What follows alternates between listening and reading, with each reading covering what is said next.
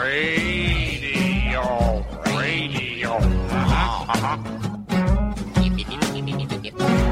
Yeah, mystery surrounds us. Mystery all around us. Welcome to Essential Conversations. I'm your host, Rebecca, with my co host. Luca Alex. And this week, it is us in the studio talking amongst ourselves. We decided that uh, a good topic of choice this week was going to be talking about solving problems, but doing it from like an inside out perspective, an upside down, turning things around. We talk about outside the box, but hmm, Well, it comes from that whole idea of you, whatever it took to get you into the situation is not what it's going to take to get you out. Exactly, Yes, exactly. yes. And uh, actually, I'd like to take a moment before we dive right in to acknowledge that we are broadcasting on unceded ancestral territory of the Coast Salish peoples, the Squamish, the Musqueam, the Coquitlam, and the Tsleil-Waututh. And this acknowledgement actually rolls right in with our topic here. Um, we are unceded land because of the attitudes and behaviors of colonial powers that came from other nations in the world uh, that had a paradigm that the world was theirs to take and to occupy. That peoples and uh, who had cultures and ways of thinking and spiritualism that was different than theirs were less than automatically, and that somehow they had a uh, like a in within their own paradigm a God given right to And literally, they thought it was God given. yeah to steamroll. Quite literally now that we're you know some centuries down the road steamroll through the traditions the land the resources the um, the livelihoods of the nations of the people of the land who were here for millennia before us and this is one of those issues that how do we we make this right? How do we go forward? This is a problem. It's a problem being Luca and I are settlers on this land. Um, part of my job, I believe, as a settler, is acknowledging that um, this wasn't mine to start with. That I'm benefiting from this the the system that was set up by the predecessors here. My um, some of them were my ancestors. I mean, I, I immigrated in, within my lifetime. Doesn't really matter. I'm British. we have, this is my legacy. Yes. It was us that Yes. created this, and to to find a way out, to find our way forward, we have to use different thinking. We have to find new behaviors. We have to create new systems, new structures, rather than just trying to try harder on the ones that created this in the first place. Well, the the system, what makes the system the system, the system, the one that is dominant, is that uh, it has managed to stay dominant and therefore squash out all the other ways of looking at things. So then it becomes normal, quote unquote normal. And then we don't see it as being a system, we just see it as being what is. Right? Yeah. So we don't even know we have a way of thinking no, uh, because it's in, as far as we're concerned, that's that's fact. It's truth. Yeah. It's life. It's I so mean- so we have to challenge it at its roots, at, at the most fundamental Right. level. Um, and I think that's what both of us do um, as part of the work that we do in the world, um, professionally as well, is challenging how uh, what what what is the paradigm yeah, and what other paradigms could there be yeah. and So that word's been around now for a couple of decades in The word common- paradigm. in common use. Maybe let's take a minute to just dig out around it to consider what it means again. So one of the when when this word was first sort of coming into common use, especially with amongst the business world, um, I know that I first came across it uh, through Stephen Covey's work, his Seven Habits of Highly Effective People, and I was trying to f- uh, find a way to teach these ideas um, while I was running a school, and so he talked about paradigm and he talked about it in terms of like the glasses through which we see the world and you don't know you're wearing those glasses. No. and you, you this they're formed by you know the family that you grow up in the society and culture that you grow up in the time of you know in period in history the norms uh, or what's going on in the world at that period of history. And we don't really know how we see the world until we usually it happens i would say accidentally.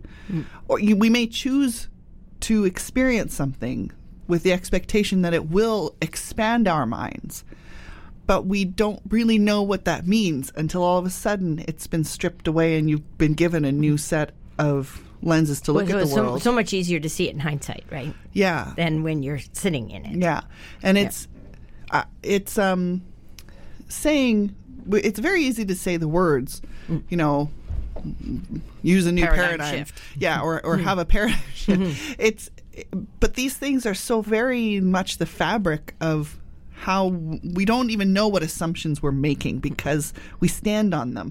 We just like we don't hmm. and any place you stand as you're going about your day. When you're standing in your home, how much awareness do you have of what's underneath you? Mm-hmm. Not just in your house. Even what runs through your walls. Yes, I mean this, and this is mm. how deep our paradigms go. We just don't realize what we're standing on mm. in order to m- make the decisions, um, draw conclusions, see how we relate, see how other people and relate, and what what this to understand a situation. So having a paradigm shift, again, such easy words, Yeah. but it's profoundly impactful. Yeah. When would you say you had your first major paradigm shift, Luca? It's so interesting because I feel like on some level uh, I I don't fit. so so I always felt like I was in a different paradigm. But I live in this culture. Um, I think one of the places I felt it most profoundly was being psychic because that doesn't fit with our scientific way of looking at the world. So scientifically, I shouldn't be able to do what I do. Right. So within that scientific paradigm, and that is part of our world, we teach science to, to children in school as fact. Um, and I'm not saying it's not factual, but it is a way, it is a lens through which we see the world. So I was learning about science, but I also knew that I could do something that wasn't um, condoned by the scientific community. I knew people who were healers, and I knew that scientifically people couldn't be healed. Right. So I was holding, have I have since I was very young held two mutually exclusive ideas at the same time. So that was one of those cases where something you were experiencing to be true was Not held to be true by my culture. by your culture, and therefore there was the conflict. And this cognitive dissonance is, Yeah. is where it, it really is where these paradigm shifts can come from. Mm-hmm. So uh, I had that that dissonance. Uh, I think I grew up with a lot of it all the time, but it didn't didn't challenge me or force me into a different, absolutely different perspective of looking at kind of everything until I went to live in another culture. Yes. Yeah. And- because then you come right up against all of your um, perceptual. Yeah, and it's it's possible to spend time in a vastly different culture and part of the world and hold and cling tightly to your paradigm. We encountered many people who were expats living in this country who were Yes. merrily operating on Yeah. the same par- principles and methods of uh, understanding the world.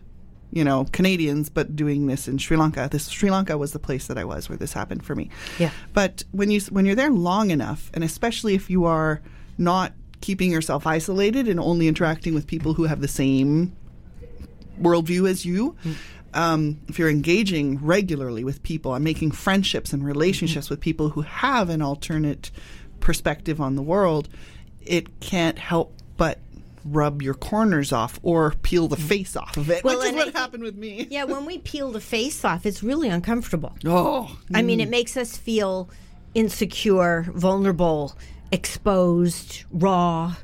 I mean, we have a lot of words for for these things. Yeah. So I think um, the human, the, the, the very human way of dealing with that is to stay with people of like mind because it's more comfortable. Right. Um, and we can do that as long as we're in the majority. But but if there's there will be a minority. There's always f- people on the fringes who will start nibbling in. They they start influencing us in from the outside, and when they reach critical mass, then we have a shift. Right. And, And that's on a societal level. That's on a societal level, and it and, we've had some scientific shifts when, like when Copernicus came along and Right. and Earth-centered or yeah, maybe maybe it's sun centered and not Earth centered. There was, I mean, that was that was very significant at that Mm-hmm. time. Um, uh, monotheism and polytheism that was that was another one. Um, the the way we've organized our calendars in the world, because it's now we have a Gregorian cha- calendar in the West, and and so and that's pretty much world dominant right now. But there but there have been other ways, and so it's how do we organize information that comes in through our senses. And what what do we do with it and how do we ascribe meaning to it? And when there's a when there's critical mass then we start to shift that. Yeah. then we start to find uh, new words coming into our language because if we're going to look at it a different to- way then we have to find words concepts. It comes in through art. It comes in through m- you know music dance yeah. like all, all and this is where kinds the, of ways the newfangled terms come in, right? And that can make us, uh, uh, and some and language evolves as well, where words that used to mean this specific thing are now being used to mean this thing, or are being combined with other. But this is this is the evolution of language. We're always seeking to describe better. Yes. What, whatever and, is. and I think that the language and the exploration of another way of looking at the world go they come very closely together because when we're looking at things in a different way, we want to find a way to express it. So even if it's jargon and it's within closed groups that are safe and and at first small, um, sometimes isolated, Mm-hmm. right? I mean, I when I was when I knew I was psychic, mm, you know, 30 years ago, I couldn't talk about it as freely as I talk about it now. So, so my language around it wasn't expanding as quickly because there was nobody to talk to about it, Mm, right. or very few people to talk to about it. So, so we can we can see how this m- moves our culture along, and I think there are some some shifts that are the big, huge shifts, and some that are adjustments um, the Industrial Revolution to me was an adjustment. It, it wasn't a, an absolute shift. Um, I wasn't there then, so I can't speak to it. no, we can't speak to it, but but I think also that there are some things that I think have happened on this earth that are not recorded in our written history making. Um, or have been written out of history, like um, women in powerful positions and women's contribution during the Middle Ages was written out of history by male historians. Right. So, so it's like it didn't exist, but it did. That's a nice uh, example to use for a second, just to go back to. So our, our main topic is around space say problem solving. Mm. So the the point of how our paradigms influence when we're searching for answers, Yes. or how we're interpreting the evidence. And right along those lines, that makes me think of the. Um, the the archaeological remains that they have found Mm-hmm. up around Sweden, Norway, that area, and how for a long time they assumed that the burials were of men, and it wasn't until the last couple of years that there was uh, several that they had to. they actually looked at it with a lens. and Was like, "Oi, this is this is a and female." that the leaders, that the warriors were women. yeah, and so and they know you- that by the by the wounds that they see in the bones. Mm. Yes, and so this shows how the paradigm, which is the you know a, an interpretation of the world that men are the fighters, women are at home. So we only look for the things that fit our they didn't. our perspective. Yeah, we didn't. Right? they Probably didn't even stop to check mm-hmm. what gender is the skeleton. No. you know, No. because it just didn't enter their mind. No. And this is how we become blind to possibilities. Yes. And it's not a willful blindness because it's ignorant. Our our paradigms can make us ignorant. and how how so mm, there's a thing here I pulled up a page here in, in Wikipedia called um, on divergent thinking. So this is uh, a phrase that I don't know if all of our listeners will have heard it before. I'm going to tweet it out Yeah. so that you, if you're if you're encountering this for the first time, you can start to see what it's about. But this is divergent thinking is is generally I've heard of it in terms of being a desirable qual- quality, especially when it comes to say academia, education, jobs which require problem solving, etc. It's like one of those phrases that's used to describe how someone's brain works. Not necessarily that it works the same way as other people who have divergent thinking, but the point is that it goes off shooting in strange directions and can find interesting information because it does that. Um, and you like there's a phrase the which is the what what's the thing about the bees thinking. deviant deviant Yeah. bees this is Yes, yes. you should It's a version the of the deviant bees. Yes. Yeah. So for those of you just joining us, um, you're listening to Essential Conversations with Rebecca Mears and Luca Hallex, and today we're talking about um, a form of thinking outside the box in order to solve problems. So if we, the idea being that if we keep doing things the way we've been doing them, then we'll get the same results that we've already got, and and now we're we're looking for ways that we can work outside of that system to solve problems in new ways. At least Yeah. I am. Um, so I should speak for myself. So we're we're just taking a look at divergent thinking and what Right. that is. So, when it comes to problems, I know this is this is um, a quality that I try to exercise. You could call it like a muscle. Quality doesn't seem quite right.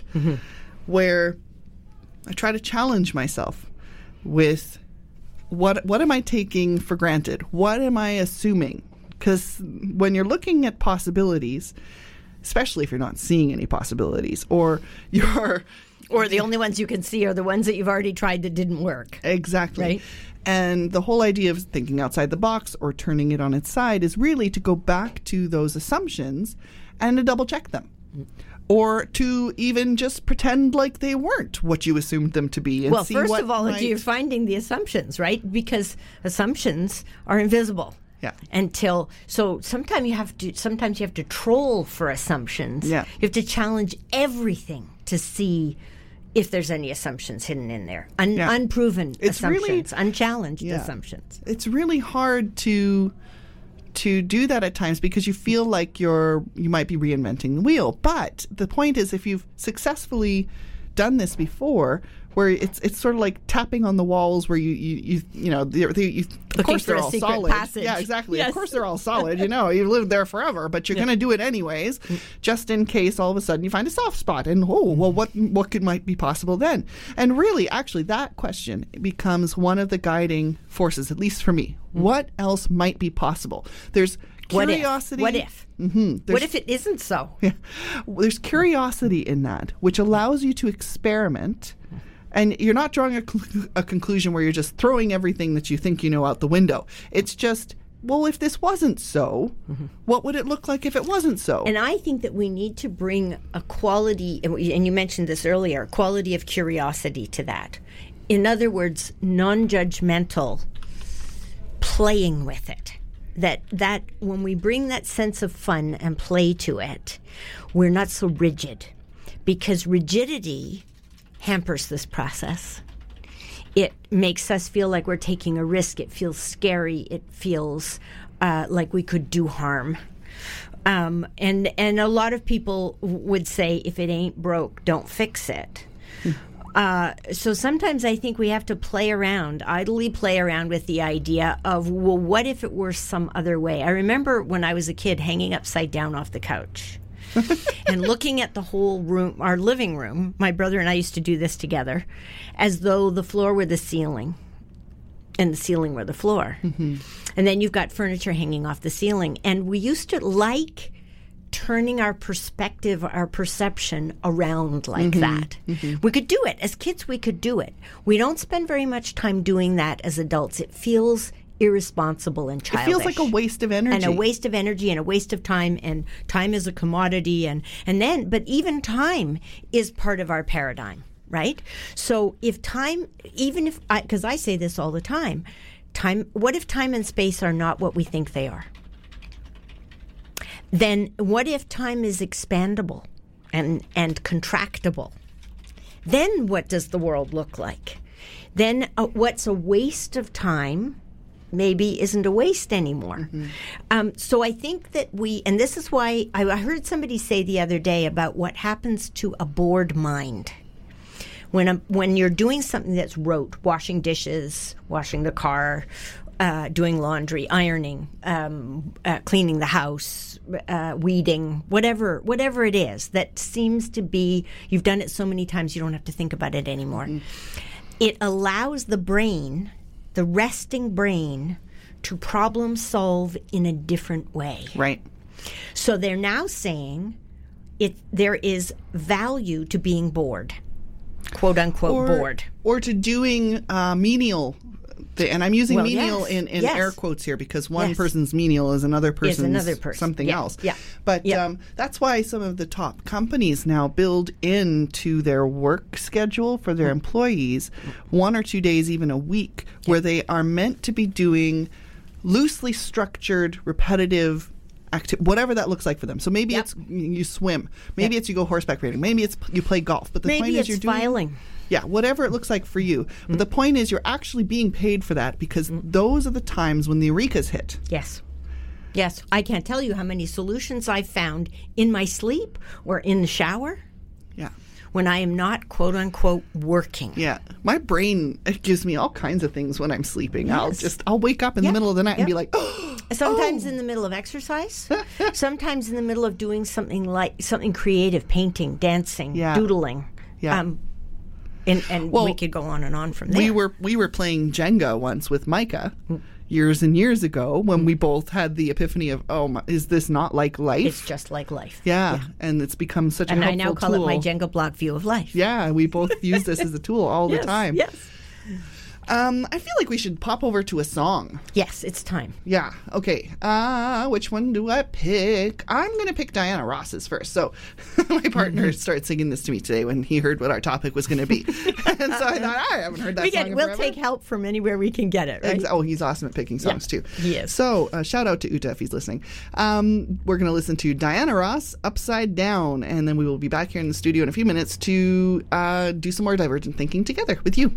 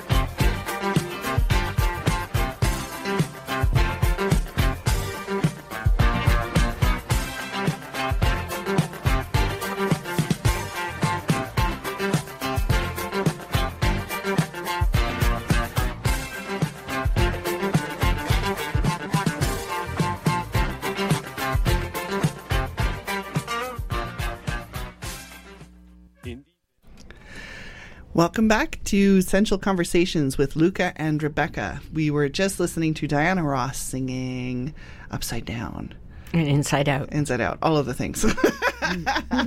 she was spinning around and round. Well, I was yeah. I was just thinking that uh, you know, what was it? I had a I had a brilliant thought right before the break. It was about about um, how we think about things. So it's gone. It'll come back. Well, you were talking about um, your mom and oh the yeah. internet. Yeah, she was she was shut shut out of the internet. She's eighty five. So she was we were we were trying to get her reconnected. So eventually I went over there to see if I could bring my my uh, m- more technically savvy mind than hers to the to the problem. We spent two and a half hours working on it. The tech guy came today and took a look at it and said, "Oh, your your modem is crapped out. It's uh, it's old. It, it's on its last legs, um, and not only that, but the one for your TV is too, and replace them." Um, so we we wasted all this time to, Over like- a month. Well, yeah, And then the hours. you know, being inconvenienced and being shut out and getting frustrated about it, only to find that the hardware that allowed us to access our information source was out of date. Mm-hmm. And I was thinking about how mindsets get out of date Yeah. and we we find we find ourselves in a position where we have discomfort friction points because things aren't working anymore. And that's what causes us to go looking for something else. It and it has to get pretty uncomfortable before we start looking. It has to be more uncomfortable to stay in the old system than to move uh, to to start looking for the possibility of a new system and then even further to move into it. Mm-hmm. This was actually not a difficult it's not going to be a difficult move. They just plug a new box in. Mm-hmm. But we didn't know we needed it and nobody said to her if you experience these problems then probably you need a new box because they don't want to be giving out new boxes i mm-hmm. guess it costs money Well, and also I think it's the troubleshooting, right? They needed to come and test a whole bunch of things in person, and until they do I guess. that, they would. Yeah, yeah. But but I think this is it's a great metaphor for for what we do in life. We Yeah. cruise along. We don't go looking for something until we feel a need. Mm-hmm. And often that need comes out of a place of discomfort. right.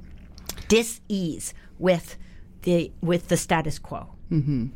And some of us I think get dis-easeful earlier.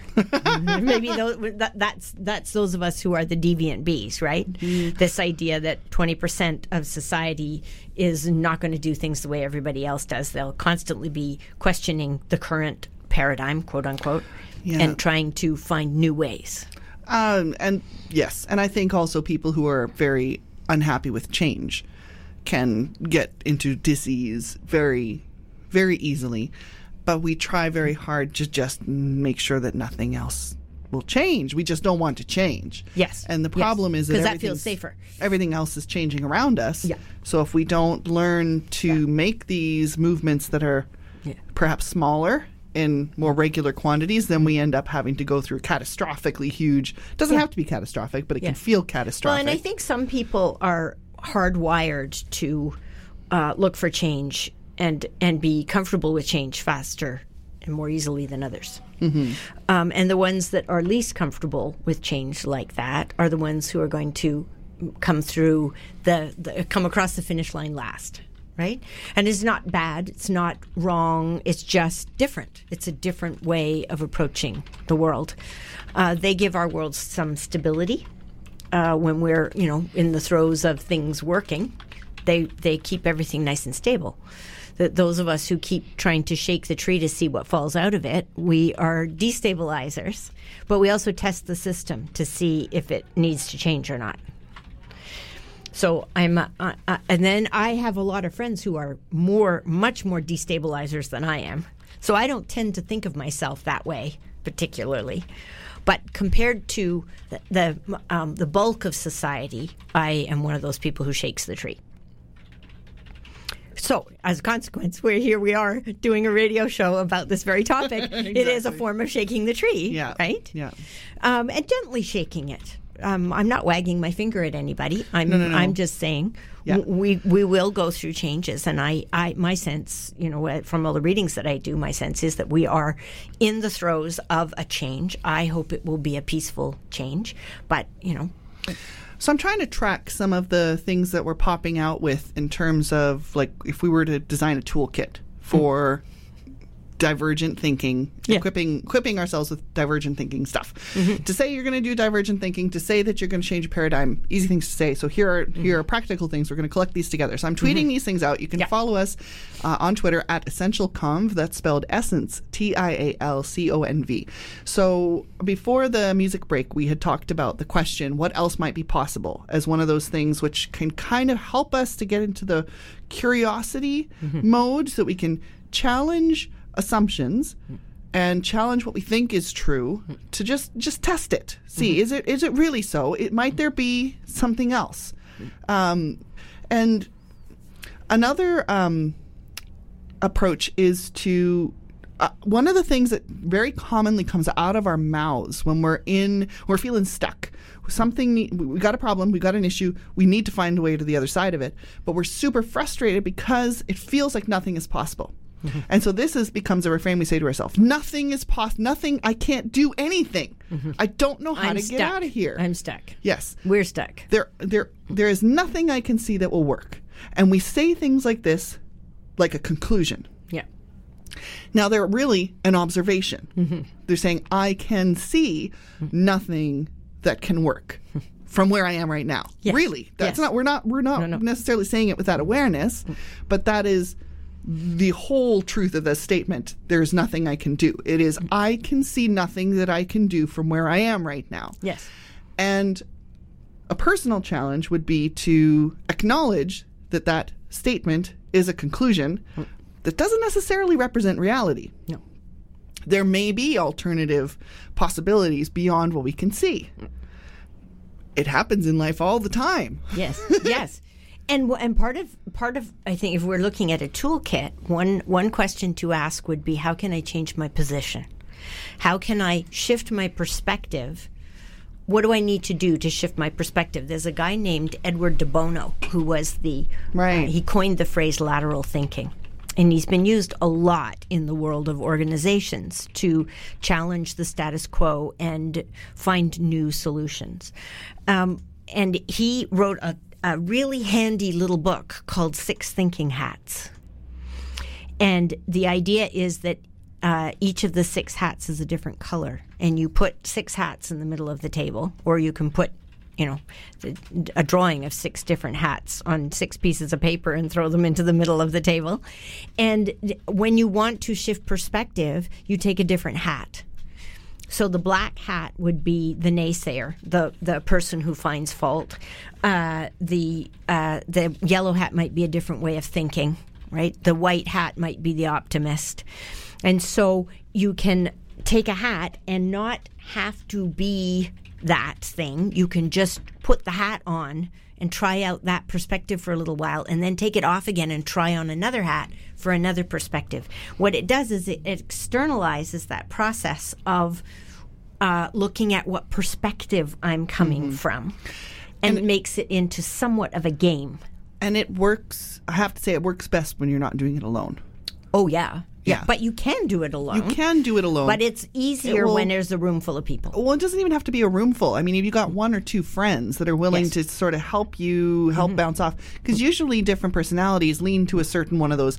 I'm using air quotes now. Hat Yes. types, right? Yes. And so, therefore, when you get a mix of personalities that help to hold the space while you're um, asking these questions, then it um, it really can open up the answers. You start to hear things that you wouldn't have come up with yourself, but that you can recognize. Mm-hmm. I mean, oh, sometimes it's a group problem, and sometimes it's an individual one. Yeah. Right. E- so yeah. either way, really, this is also starting to get to something very important, though, which is if you want to find new solutions, if you want to find new paradigms, it's awfully hard to do it on your own. Yes. It really is. We are we are we find things in community, the variety of personality, of characteristics, of experience, of ma- ways that brains work, um, the perspective that various cultures brings into things. The more diversity we have and we engage with when we are dealing with a problem, Yep. um, will help us see new possibilities. and the more inclusivity we have ar- around it, um, and uh, different, uh, I- uh, uh, not just cultural differences, but also age differences. Mm-hmm. Yep. Um, differences between the sexes. Differences um, in uh, uh, w- where we come from geographically, uh, not just in terms of countries, but mountain people versus ocean people versus Mm-hmm. Yeah. you know Yeah, all of these So all of these things are valuable. I mean, I think one of the things I value most, and I was thinking about this this morning uh, about community, is uh, variety. That everybody comes from something different. Everybody has a different sense of humor. Everybody has a different way of expressing themselves, a different way of looking at things, a different gift or Yeah. a talent. And and the more we can include all of those in our problem solving, um, the I think the the richer we are in resources. Exactly. I can remember it was an unusual dream I had a few months ago, and I don't even remember all of it. But I, somehow I was in I was in a parliament or senate or congress or something, and I was I was confronting an older white male who was who had just stood in front of everybody and was was saying this is this is the decision that we're going to make, and it was on a topic that impacted the whole nation. And I don't know why I was there and why I was getting to call him out. But I remember with, with all this passion and vehemence, I had said to him, You didn't talk to enough people and you didn't talk to enough kinds of people to mm-hmm. come to the conclusion that you're coming to. Mm. And the essence of that, that I, the reason I'm bringing it up here, is this is where diversity and pulling from the variety of decisions, it's not just that's a good thing. It's an essential It's thing. essential, In yes. order to make decisions that have an impact on a wide range of people rather mm-hmm. than just ourselves, if we are in a position where we're creating policy or we're we're doing things within a business and it's going to roll out on all of the employees or it's going to roll out on all of our clients, if we look at the pool from which we're getting our our input mm-hmm. and there's not a whole lot of diversity, we need to change that. Yeah, and that's a listening process, and and there are different ways of listening. You can listen to defend your position, or you can listen to gather information. Mm-hmm. And and I think we need more of the listening to gather information. Right. And that's a that's a skill, and it can be learned. Yeah. It, not everybody is born being able to do that, and not everybody grows up within a system that honors that or fosters it. And in order to be in a position where you're listening to gain information, there's a certain amount of security mm-hmm. you need to have. Um, sometimes that needs to be a choice, though, a choice to step down out of defense. Yes. We can be aware of, oh, mm-hmm. look, I'm being mm-hmm. defensive here. What if I were to not be defensive and to be curious? and what am I defending? Right. Because there's usually something that's good about the system we're moving out of. So we don't want to throw the ba- baby out with the bathwater, right? Mm-hmm. We we may want to say, well, let's this this is this system, and we'll park it over here, and we'll we may take it apart, and we may look at its constituent parts and decide which pieces we think we might like to keep because they work well, Right. And maybe there's some pieces that don't serve us anymore. being willing to release those. That's an Yeah. excellent process Yeah. too. The honoring of what works. Yeah. And the, and communicating the desire to roll those forward, and they may expand. Well, and we, make, we make assumptions about what works too. And it may be that some of those things that we think work only work for True. a percentage of the population. And if we identify it and put it out there and get other opinions on it, there may be 60% of the people in the room who say, or in the group or consultancy or whatever, who say, no, actually, that doesn't work for me. Mm-hmm. You've been assuming it works because your voice is loudest mm-hmm. and has most power. And and you can't hear me down here screaming that Right. that doesn't work for me and hasn't worked for me for the last 50 years. Yes, yeah, yeah, yeah. so it's a but this is a dynamic process and i don't think it's ever done. No, no, and this so is you, you you don't arrive somewhere and say okay done and dusted now we can get on with it. Because in our Right. world everything is changing all the time. So so this is a process there's always somebody analyzing and there's always somebody implementing And that makes me think of uh, allyship again. Uh, re- referencing, you know, the land acknowledgement that we did at the at the beginning, Yes. being an ally. That's a start. That's it's a start. It's, a nowhere, start. nowhere near the No. end. But um, where I've come to, and I'm not finished with understanding what it means to be an ally.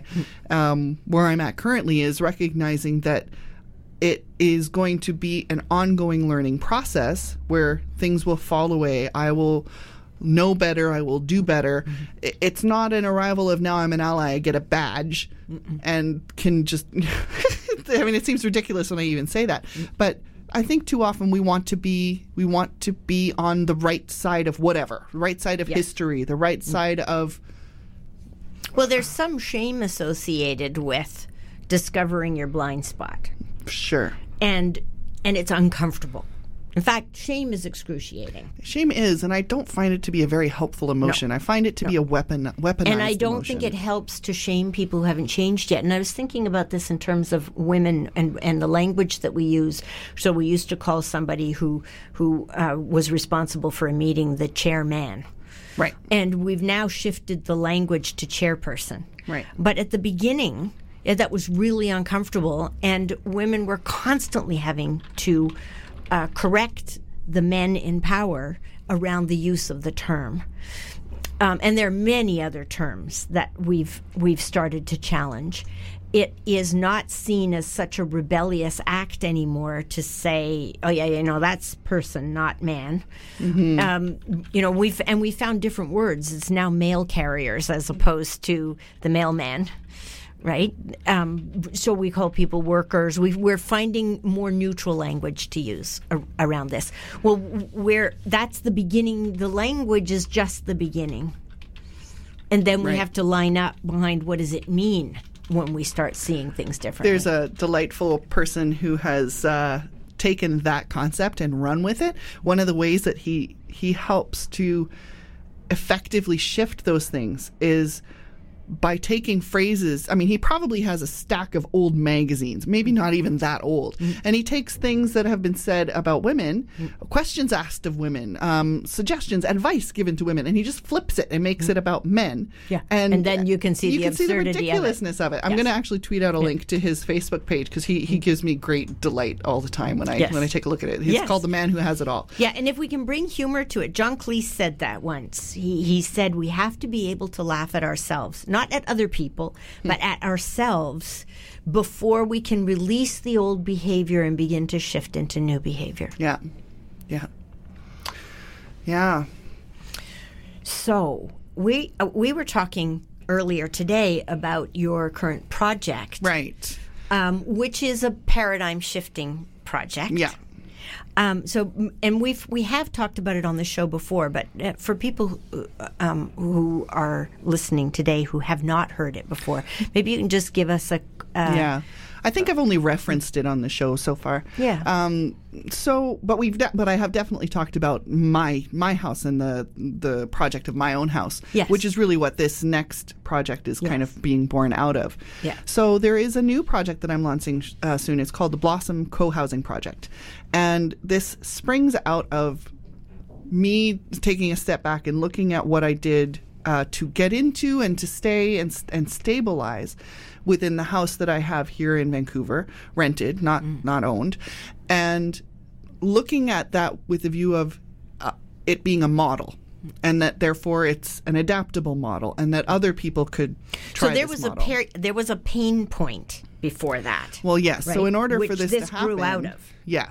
So for me to so re- rewinding through the years, um, about four four and a half years ago, I was a single mom, and I needed to find a new place in Vancouver, since this is where my kids were with their dad and they were schooling. And if I wanted to see my children, I needed to be in Vancouver. So I was hunting for a home uh, with a very low, well, medium budget. But I mean, in Vancouver, medium budget means low. Means low. yes. the cost of housing here is very high and availability is very low.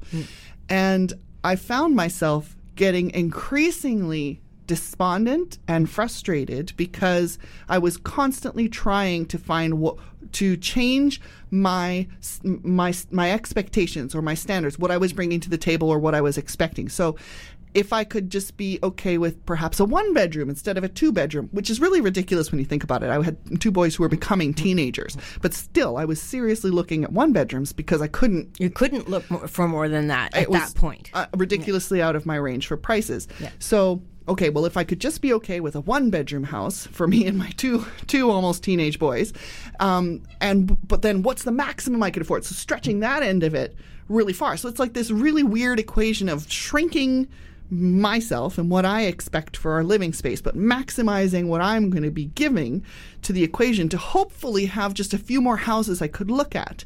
Meanwhile, facing situations where landlords won't even contact me back as soon as they hear I have kids. Mm-hmm. It's against human rights, but it happens all the time here in Vancouver. They're just uninterested in having children in their home for the mm-hmm. whatever complications they perceive that to be, so they just don't mm-hmm. call you back. Or they just outright say no or whatever. You get dropped off the radar. And I had limited time to go and look at houses because childcare can always be a problem. You don't want to drag your kids everywhere if you're looking at houses and all the complications that can bring. Money, um, being able to on the spot hand over a check, which was uh, what I was finding was necessary. In Because otherwise, able- somebody else would come and scoop you, can't- by paying by offering to pay hundred dollars or more just, a month just having whatever. those checks ready because i mean i'd have the mm-hmm. conversation and sometimes i'd walk away and i'd i'd spend an hour trying to figure out okay can i get this? Can somebody transfer me this extra money? I can go and get this now. Going back and finding even that one hour was too late. Yeah. like it's just you have to be mm-hmm. so on it. Mm-hmm. So if you've got limited access to the resources limited time in which to look you're going to end up with the dregs and this is what we see happening in not only in this city but in a lot of cities around the world. People with limited um, with, with let's say mobility issues with um, m- limited access to f- funds at the drop of a hat um, limited time limited access to care uh, child care are not able to show up to the game. I'm using air, air quotes now. The game of hunting for a house with the same accessibility as so it's not an equal playing field. Joe or Jill Blow. It's not an it's not an even playing field. N- combine that with not getting callbacks if you have kids. Mm-hmm. If you're on disability, a lot of people won't even be interested in housing you because they don't like the fact that you're not working mm-hmm. a job that brings in a certain amount of money. So for myself, I hit that pain point, which was I can't find it. and you were also self-employed. Uh, yes, self-employed. So my finances were therefore up and down, etc. And they want you to, sh- to prove whatever. Sometimes a lot of these pieces want you to show your bank account info. It just seems wrong to me. But that's the market here. So the the frustration and the despair led me to a temper tantrum. and I started looking at the well, most this is crisis pain point, yeah, right? I started looking with a. I, I was despondent and and not looking not looking in this place for a solution, but just looking here in in upsetness. I started mm-hmm. looking through the most expensive houses on Craigslist. This rotten attitude, saying, "Who could rent these houses anyways? Most expensive, five thousand dollars a month. Who's renting these places?" And you also, at the same time, had a, a, a worldview that was very community centric. True. You, you, um, the idea of sharing resources, of of um,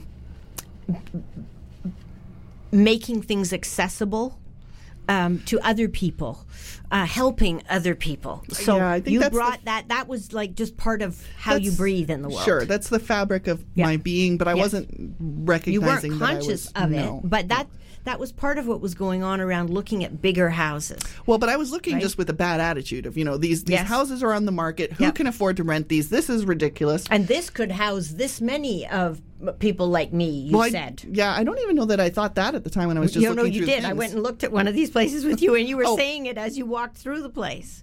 but that was after. So Yeah. So the the the, the eureka Yeah, point. yeah, yes, because you hadn't looked at the places. No, yet. no. Yeah. So I was looking just through the pictures with this bad attitude and seeing that they were not just multiple bedrooms and luxurious appointments in the house, but that they had large common spaces and multiples of mm. them. So like three living rooms, two living rooms, and a, Yeah, and a multiple solarium. bathrooms and and a den and whatever. And so these common spaces were what suddenly made a light bulb go on for me um, because I run groups. You run groups. A lot of my colleagues run groups for things, and we're always trying to find warm and inviting spaces to hold them. And I had a, a penny dropped in my head, and I grabbed my calculator and I said to myself, "Well, what if you could be comfortable, Rebecca? I'm an introvert. What if you could be comfortable with sharing your living space with someone else?" So I quickly did some addition based on what I knew uh, international students to be able to contribute um, monthly, and realized that if I got a bigger house, it might pay for itself, which just felt bizarre. That was the like mind blown It was moment. what if. Yeah, and and it was also this was the inside out. Mm-hmm. Like I'd started with the assumption that what I can afford equals what I should get. Mm. That if what I could what I was looking for within my price range didn't work, then I needed to look for smaller. And I mm-hmm. needed to look and find more ways to make more money. So it was that inverse equation I was describing before. Me mm-hmm. shrink, money expand, mm-hmm. because that seemed like that was what I needed to do. And here we're looking at a different scenario where go bigger becomes more affordable. That just doesn't Yes, seem because you share it in a community. Yes. So I made a business plan and I started looking at houses, and that was where you came with me. And then we started really, really feeling this of the potential of what a big and expansive space could could mean and could create. I ended up um, getting a house with the help of my father for the first couple of months' rent. Shout out to my father. Thank you very much. You believed in this business plan and this and in me. We got it off the ground. I had to get it running because it needed to support itself, Yes. like stat. Yeah. And I'm now four years down the road. Yeah. The house has th- thrived. I've blossomed in this house because I had space in which to get And creative. stability. And it created stability for me. Granted, I took the house expecting I'd have to move out within a year because mm-hmm. this is the crux point here. You you kind of grab what you can in the moment, but mm-hmm. every year I've been able to sign another lease. So, and somewhere along the line, especially within the last year, although I've been telling this story to a bajillion people because I believe that other people could do this too. This isn't just something that I could do. And there's lots of these big houses out there on the market. And if you get creative, this same thing could happen for other people.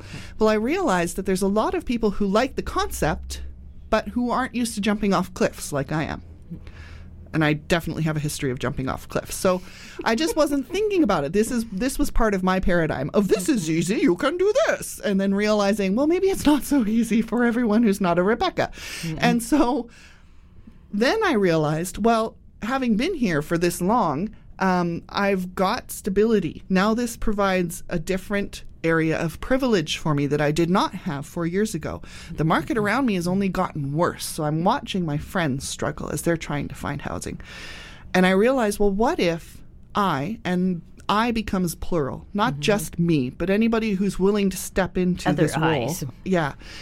I, with some privilege here, could help to hold the risk part of what I did with this house and el- enable there to be houses that other people could come to live in, single moms, people on disability, other people who are marginalized in various ways who, who are being relegated to the dregs of what's offered out there or just not even finding housing and just really really having a tough time what if we can hold the risk parts hold the lease mm-hmm. they can come in with what they know to be their regular amounts of rent that work and then what work what has worked for my house after some some experimentation is airbnb in the extra rooms in the house and if we were to hold the running of Airbnb in the other house while they get used to this, while they figure out how that works, it becomes sustainable. Yeah. And so the people in the house have room to thrive, which is why I'm now calling this blossom because they can blossom. Mm-hmm. They can blossom. Yep. They can blossom. Children can blossom when they're not in the dingy back room, dark, um, crazy there's- landlord yep. Mm-hmm. taking advantage of them. You know, they're in a space that feels good, that looks good. And if they're combined together, so in a house, if we have, say, two single moms and their kids, they become community to each other. They have, e- they can Mm-hmm. They have each other's support. backs. Yeah. Yeah. And then, of course, the greater project will probably be connected as well. All of mm-hmm. the whatever houses get started will know each other, and will be mm-hmm. whole, mm-hmm. will be feeding into each other. So that's where I'm at. And what we're about to do is launch a fundraiser, but it's also an awareness raiser to spread the idea, spread the concept, because the and more answer questions because there'll be people who are interested in it but mm-hmm. don't know very much about it. This Yeah. is an opportunity to talk about Yeah. it. Yeah. And there's a team that's growing around me, but it's not just a team that's, you know, under me. We're kind of collaborators, colleagues of people who would like to see this happen, but they want to do a slightly different version of it. But we're staying close to each other because we can encourage each other on. So I want to see this grow. I want to see this this this is this is an inside out project. Uh, this is like uh, the story of the man who's, or woman, uh, the person who's on a beach where there's uh, all these um, starfish that have been beached by the tide. And the starfish will die if they're left there. But there's thousands upon thousands of them on the beach. And this person's standing there tossing one starfish after a time into the ocean. Somebody else comes back, walks by, and says, "Why are you? Why are you doing this? You're never going to save them all." And the person tosses another one, said, "Made a difference for that one." Yeah. And that is the approach here. We can wait for the city, we can wait for the province, we can wait for the Wait for federal all the conditions to be perfect. to change and fix this problem that was systemic in its creation. Yeah. Or we can engage on an individual level and we can start making a difference right here, mm-hmm. right now, this family right here, that family right there, one house at a mm-hmm. time. Yes. And it will change the fabric of those people's lives. And Yes. I think that's worth it. Yes, and that goes out from there. It's Yeah. contagious. Yeah. It's um, people learn from one another. It's like the hundredth monkey. I am 100 monkeys. I am 100 monkeys. So we're coming up to the end of the show here. I here. know, that just took um, the the time time. goes really quickly. We may have to come back and visit this topic again another time because it's deep and wide and uh, bears um, more exploration. I feel, uh, but we had a good time with it yeah. today. And um, So if people want to uh, find out more about um, your project, I'm actually grabbing a link right now. You're grabbing a link, tweeting so- that out, so you can go to um, go to Facebook so that you can connect with a group that's there. We're Mm-hmm. going to be running a lot of the fundraiser information through that. So if you look up Blossom Co-housing Project, Hmm? you'll find us there, or just Block- Blossom Co-housing, you'll find us. And um, we'd love to connect with anybody who might know landlords that would be interested in having their houses be used for a project like this. We'd like to hear from people who might get, like to get involved with donations of goods or funds or anything really, time, energy, resources. We'd love to hear from people who think this might be a model for them. yeah.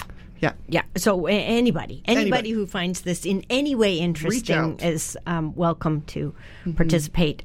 I'm I'm uh, I'm one of the supporters from the sidelines because I think that this is this is an, a really important shift for us in our culture. Um, to make, especially in this city and any other cities, big cities in the world where uh, land is very expensive and therefore housing is um, expensive and at a minimum. Yeah. Essential Conversations is brought to you courtesy of Luca Hallex Power Sorcerer. And Rebecca Mears, certified coach. Increase your awareness, expand your options, empower yourself. Luca can be reached at www.lucahallex.com. I light the fires that light a thousand more. Connect with Rebecca at catchingfire.ca. Yep, yep, yep. Oh, ah, ah, ah, ah, ah, ah, ah, ah, ah, ah. Ah, ah, happy, happy, happy, happy, happy, happy, happy, happy. Boing, boing, boing, boing, boing, boing, boing, boing. It.